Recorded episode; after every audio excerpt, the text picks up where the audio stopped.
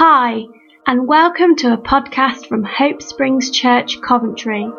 For more, please find us on Facebook at Hope Springs Church or on Twitter, we're at Hope Springs Cov. Thank you and enjoy. You doing, everyone? My name's Steve I'm from Hope Springs Church, and I'm here with the very last episode, episode 12 of our Live Invisible series. Uh, we've absolutely loved putting this series together. It's been a real challenge to us, um, a real inspiration to us as well. We hope you've enjoyed it too. Um, I'm equally very excited about this last episode, uh, which is entitled Live Invisible Towards Our Enemies. Um, so we'll jump straight into it, and I hope you enjoy the last episode of this series. So, a bit of a recap before we get into today's message. Um, over the last 12 weeks, we've been looking at how we've been called to follow Jesus' example and to live visible, to demonstrate what God is like um, in the spaces and the places and to the people who we meet and we interact with and we know. Um, that Jesus came to be the image of the invisible God, and He's calling us to do exactly the same thing, and He's also enabled us to do that. That it's a huge ask, it's a big ask that He's placed with us, but He's also given us everything we need to be able to live that task out to be able to do what He's calling us to do, whether it's live visible in our homes with our families and those closest to us, like our friends, um, or whether it's kind of acquaintances or, or, strangers or people in our neighbourhood or in, in our city or whatever it may be, all the way to the very extremes and the edges um, of society and of our potentially of our reach. Um, and today we're going to look at that very last section of that. We're going to look at um, how we live visible and how we love well those who we might consider enemies. I, I am still here. Don't worry, your screen hasn't broken and gone blank. Um, I just thought I'd set the scene because we're exploring today living visible towards our enemies, and that's probably one of the most challenging and the most difficult things we've talked about so far. That there's definitely been challenges along the way, but I think living visible towards our enemies, those people who we don't understand, we don't like, or who have done us harm, is an incredibly difficult ask that Jesus presents before us. Now, sometimes because Jesus talks about loving our enemies so much, or he demonstrated it in the way that he died on a cross, we sometimes perhaps think we understand it. But I think part of the freedom comes when we realise actually the enormity and the offensiveness of the ask that Jesus presented before us. And secondly, that he enabled us to be able to do this. And that perhaps as we start to understand both those things, to accept the gravity and the radical nature of the call He's given us, but equally accept that He has given us everything we need to be able to do it, that maybe little by little we start to see things more clearly. And the light starts to dawn, even in these most extreme spaces. So, the first thing we need to do to help hopefully this light shine in this most extreme space of loving our enemies is to actually look at what Jesus was asking us to do. And we can see an example of this um, ridiculously offensive and radical message that Jesus shared when he shared the same thing in his hometown of Nazareth. And we pick up this story in Luke 4, and what we find is Jesus sharing this message about loving your enemies, about loving those most extreme to where you're at. And the response of everyday people, just like you and me, to Jesus' message is to want to throw him off a cliff. Now, I, thankfully, we're doing this over video today, so I'm not going to be thrown off a cliff. But I think there's something significant in us understanding why they wanted to throw him off a cliff when he started to share this. And it makes us question that if it doesn't cause a reaction in me, this message, if it doesn't cause a kind of that gut thing of saying, I just can't do that, that's not fair, then maybe we're not fully understanding it. Maybe we're not fully comprehending the gravity of the message that Jesus shared about loving your enemies. And therefore, maybe that's something that stops the light illuminating that space for us because we're not really aware of what he's asking us to do. And so we pick up this story in Luke 4 where it says this So he came to Nazareth where he'd been brought up. And as was his custom, he went into the synagogue on the Sabbath day and stood up to read. And he was handed the book eh, of the prophet Isaiah. And when he had opened the book, he found the place where it was written The Spirit of the Lord is upon me, because he has anointed me to preach the gospel to the poor. He has sent me to heal the brokenhearted, to proclaim liberty to the captives and recovery of sight to the blind, to set at liberty those who are oppressed, and to proclaim the acceptable year of the Lord. Now that's a nice message, isn't it? One about freedom and liberty and release from oppression and all those kind of things that we associate with with positive messages. The things that Jesus came to do. So why did that cause the people he knew wanting to throw him off a cliff? Well, the key is in not what Jesus read, but what he didn't read. And you can see on this image just here the quoted bit from Luke 4, the bit that Jesus read. And the second thing you can see is that the bit in Isaiah, in Isaiah 61, where Jesus read from the book of Isaiah. And as we read through, we can see that there's a lot of similarities between these things. We go line by line, and we can see that there's there's pretty much match word for word, line for line. There's a few different terms and things that we might find there, but pretty much communicating the same message. That is until we get to the very last line. And on that line, we see that Jesus didn't quote, and the day of vengeance of our God. In actual fact, Jesus didn't just forget to quote that. He didn't just get stage fright and think, I don't know what I'm doing, I need to just close up and finish up early. He intentionally closed the book on the vengeance of God. And by realizing that, we start to understand the radical nature of what Jesus is calling those with him in Nazareth and us today to do when he's calling us to love our enemies. Now, this is some kind of EastEnders Christmas special kind of level drama going on right here. That Jesus closed the book on vengeance. That he has gobsmacked his entire audience. That they don't know what he's doing. He's missed out the best bit. The bit where God, the hero, brings vengeance on the enemies of the Jewish people that Jesus is reading this thing to.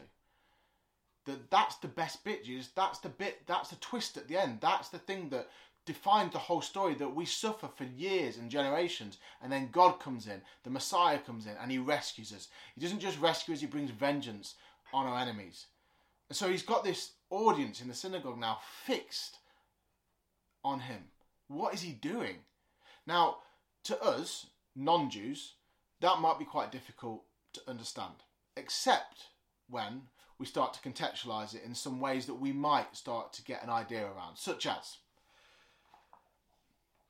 imagining Harry Potter defeating Voldemort and the feeling we had when that happened, or maybe Frodo destroying the ring, or if you're an Avengers fan like me, when Iron Man snapped Thanos out of existence, or perhaps to bring it a bit closer to home.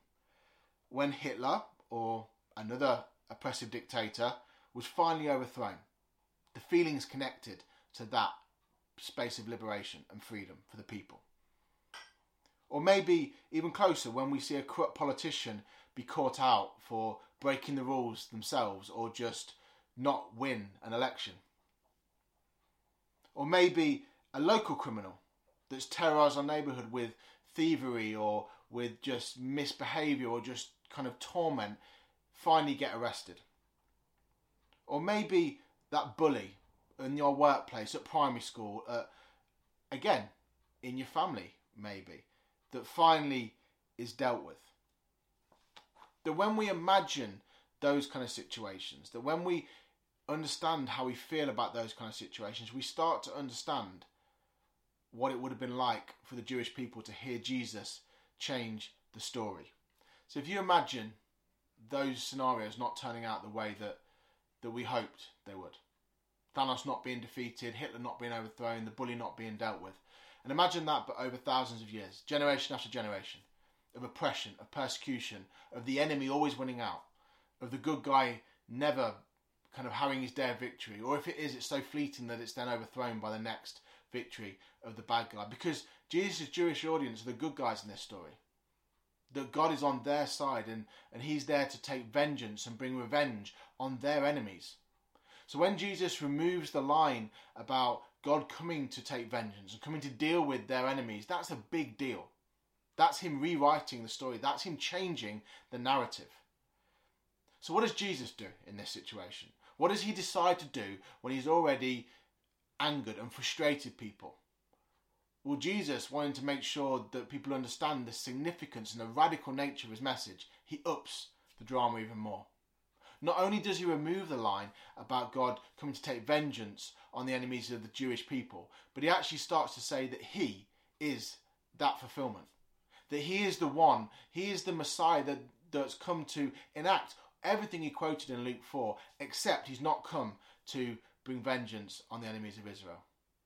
He's not come to bring vengeance on the Jewish people's enemies. This guy from Nazareth, who who they know, and so you can start to understand why there's an anger brewing, why there's an offence brewing in this place. He's changed the story, and now he's saying he's the Messiah that's come to fulfill the prophecies, but not in the way that they thought he'd come to fulfill, or the Messiah had come to fulfill. And you can almost hear the conversations taking place, can't you? Where they're starting to say things like, Did he just actually do that? Surely not. Why would he leave that bit out?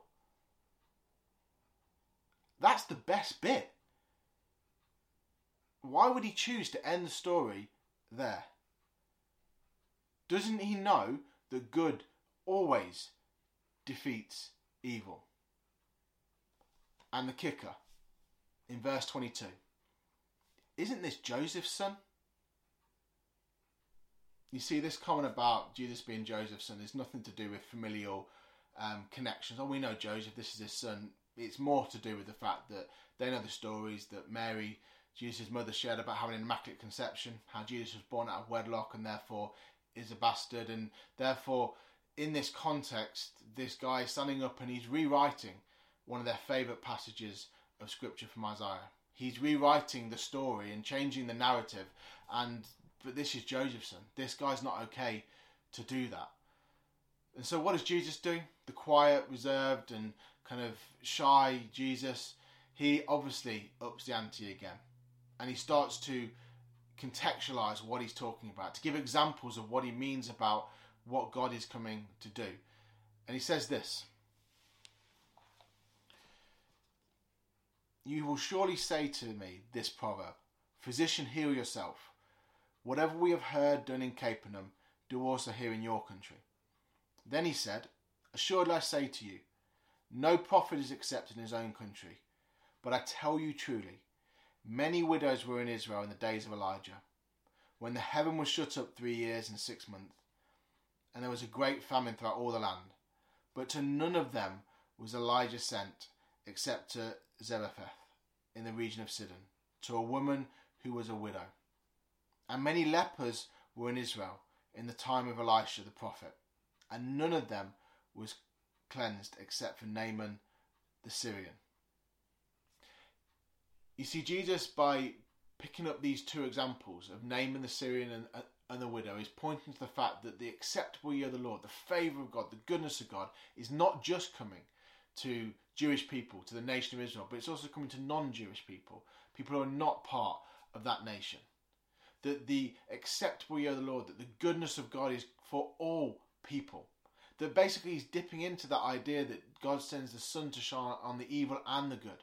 That he sends the rain on the righteous and the unrighteous. That this blessing, this goodness of God is there to overflow to all the world. Now there's two people in this story. The widow and Naaman the Syrian. Now this, this widow's lost her son. She has no money no source of income because her son has died, and she's in a famine. She's pretty much hit rock bottom. And even from a Jewish perspective, it's probably much easier to understand why Elijah might have gone to her to help her out in this dire situation, um, even though she wasn't Jewish, even though she wasn't in. Naaman, on the other hand, is a lot more difficult to understand. Naaman is the Thanos character, is the Voldemort character, is close to the Hitler character than this poor little old widow. And yet Elisha still goes to Naaman. And Jesus still points to Elisha going to Naaman as an example of how God wants to come and show favour and show healing and show goodness even to the enemies of Israel. Because Naaman's not a particularly nice guy. He is in the Syrian army. He's a general in the Syrian army, a leader in the Syrian army. Now, the Syrian nation was a nation that was attacking Israel. and Naaman is leading that attack, and therefore he is key in persecuting and killing and destroying the nation of Israel. The Naaman himself is quite arrogant and quite rude, doesn't want to follow instructions that he's given about washing himself to, to gain access to his healing. So you get this kind of sense of entitlement. The, the, the king of the Syrian nation wants Naaman to be healed and taken care of because he's important to him. And therefore, there's this idea of entitlement from Naaman. So Naaman is not somebody who the Jewish people liked, and secondly, he's actually an enemy of the Jewish people. And yet Jesus points to this guy about Elisha healing him, the enemy. And therefore, we're starting to build up this picture, aren't we, of just why um, this crowd, this audience, this Jewish people that Jesus is speaking to want to throw him off a cliff. Because he is changing the story. He is leading them to a point of going, this is what God's heart is. This is what the Messiah has come to do to enable us and lead us to a point of loving our enemies, even our enemies, as difficult and as challenging and as offensive to us as someone like Naaman. So we've left the pulpit now. We're on top of a cliff, and I often hope that I'm the one with Jesus where people are trying to push me over the cliff, but I often think I'm probably the one pushing. Because when I start to really comprehend what it is Jesus is saying, when I start to really shift my attention think, actually, this is incredibly offensive. Those people that have done me wrong, have harmed me, have, have mistreated me, that I see in society doing so many ills, how can Jesus, you point to them and say, I'm going to come and bring healing to their body. I'm going to come provide for them when they're, when they're out um, on the edges of society and done some terrible things. How can that be fair? It's not. To me, Jesus, they're, they're wrong, they're evil, they're, they, they don't deserve anything good. And yet Jesus is shifting the whole system on his head. He's saying that as we love our enemies, that doesn't exclude them being held to account. It doesn't exclude them paying the kind of dealing with and cleaning up their messes. It doesn't exclude them being held responsible for their actions. Justice isn't excluded from mercy. It's in the same place. Peace isn't excluded from truth. They exist in the same locality. And yet, when we show that love, when we show that mercy, something miraculous happens. A good friend of mine said that this is such a wise statement to love our enemies because when we love our enemies, our enemies are destroyed. Not in vengeance or in, in punishment, but because our enemies are destroyed as they become our friends. And that's the challenge. That's the challenge that we face in this whole idea of living visible, this whole idea of demonstrating the love of God from our homes all the way to the extremes that we find ourselves in when we start to think about loving those people who have done us wrong or have changed and shifted society in a negative way. That's where the light has to come. That's where we have to start to see clearly and realize that Jesus is completely changing the narrative. And he doesn't leave us there isolated. He doesn't leave us in a space of going, now just love them. He comes alongside us by the Holy Spirit to enable us, to give us everything we need to be able to love the people that we originally found the most unlovely, those who have done us most harm, that when we find ourselves in those spaces and realize actually what the task Jesus is asking us to do is, suddenly we go, God, I can't do this on my own. And we put our places in ourselves in that place of humility, that place of dependence on Him, where He says, Come to me, all of you who are heavy laden, all of you who are burdened, all of you who can't do it anymore, and I will give you rest. I will be the one that walks alongside you. I will be one that's with you, helping you, leading you, guiding you when you can't do it on your own. And we can't. And I think in this place of realizing just what He's asking us to do is the place where we open ourselves up. And then, therefore, in the place where sometimes, just maybe, we can live visible more than anywhere else. And in doing so, maybe make 2021 and beyond the best year yet.